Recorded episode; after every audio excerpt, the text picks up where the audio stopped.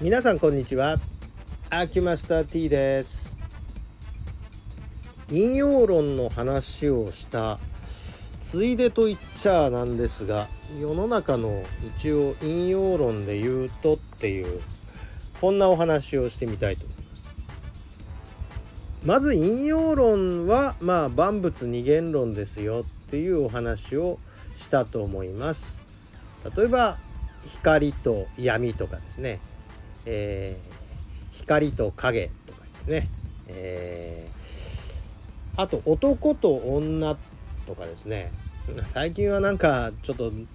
その間にあるなんとかっていうのいろいろありますけど生物学的に見たらまあ古代人が考えるのは大体男と女っていう二分論ですね。だから昼と夜とかですね。えー、そんなようなあ陸と海とかね、まあ、こんなようなのが引用論に含まれているんですけどでねこの引用という言い方がですねこれがまたねものすごい広い範囲のことを示してましてこの引用っていうだけでいろんなものが表現されるんですね。でこの引用論で例えば表現されるものっていうのはですね例えばまあその引用に含まれるものを全部引用ってこう隠語にしちゃったりするんですよ。例えば、えー、男と女っていうことで表すと男と女のことで引用っていうと何のことかっていうと性交渉のことを表してたりとかですね。えー、例えばうーんあの性交渉のことばっかりじゃなくて、えーと、その男女っていうことがあの奇数と偶数になってたりするんですね。えちなみに奇数が陽で、えー、偶数が陰と。で男と女もこれで分類してるっていうここがまたね面白いところでですねえー、ちょっと下ネタ風になってしまうことはご勘弁ください極めて学術的な検証ですのでお付き合いいただければと思うんですがえー、男が陽で女が陰なのは何でなのかっていうそこのところっていうのはねごくごく単純な話らしくて、えー、外世紀の形状のことだけなんですね陰陽って。であの陰陽のその奇数偶数と関係してるんです。で奇数が陽で、えー、偶数が陰というふうに、えー、定義づけたからには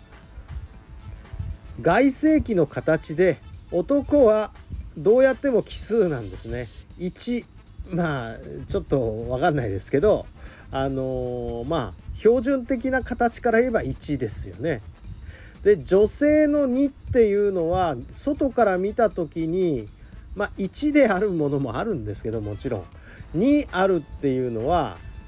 えー、っといわゆる、えー、学術名で言うと、えー、大陰唇とか小陰唇とか観音開きになって2つになってる。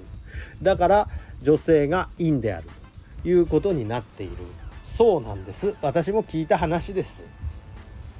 で、えー、ここをもうちょっと深掘りしていくとどういうことになるかというと陰陽っていうと性交渉のことなんですが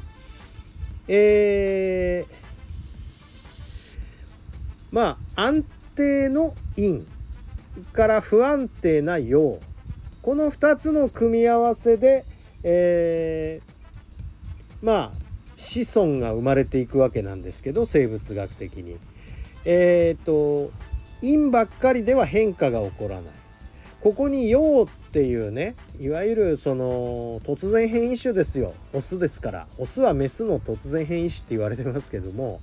えー、ここに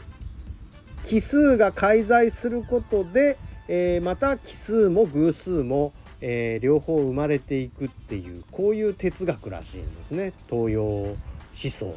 ですね。ですので、えー、陰陽相まみえることによってまた陰陽が作られていくっていうねこういうまあ哲学的なお話なんですがあのー、こういうまあ半ばこじつけに近いような論理性で、えー、世間のその万物を、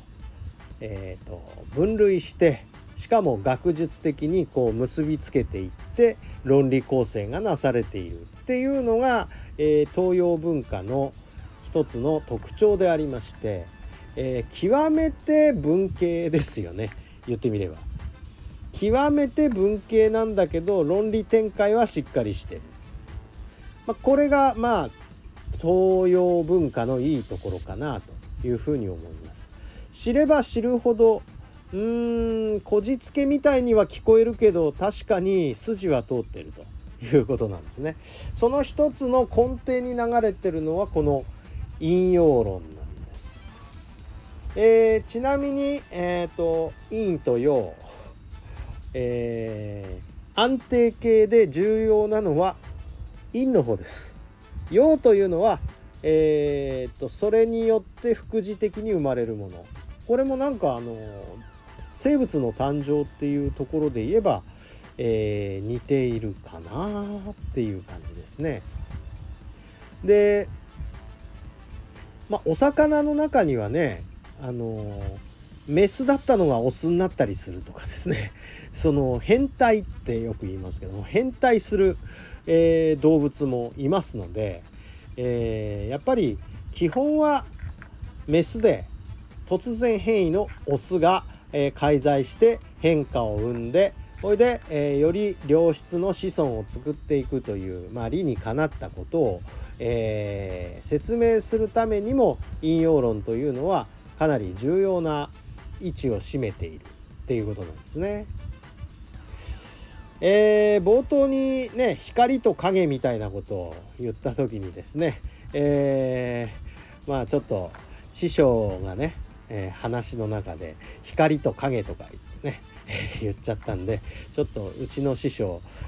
頭頂部がちょっと薄いもんです。あ光光とハゲねって軽く冗談で言ったらですねちょこっとあの皆さんにじろって睨まれてそれだけは言っちゃいけないやつだろうって言われたあ思い出があって光と影って言った時にあああの時俺睨まれたなってちょっと暗に恨まれてるかなと。こう思った次第なんですがまあそれは今の話はおまけでございます。皆さん真似して貧縮を浴びないようにしてください。はいということで今日は陰陽論にまつわる、えー、陰陽しかもちょっと男女ってところに、えー、フォーカスしてお話ししてみました。お付き合いどうもありがとうございました。失礼いたします。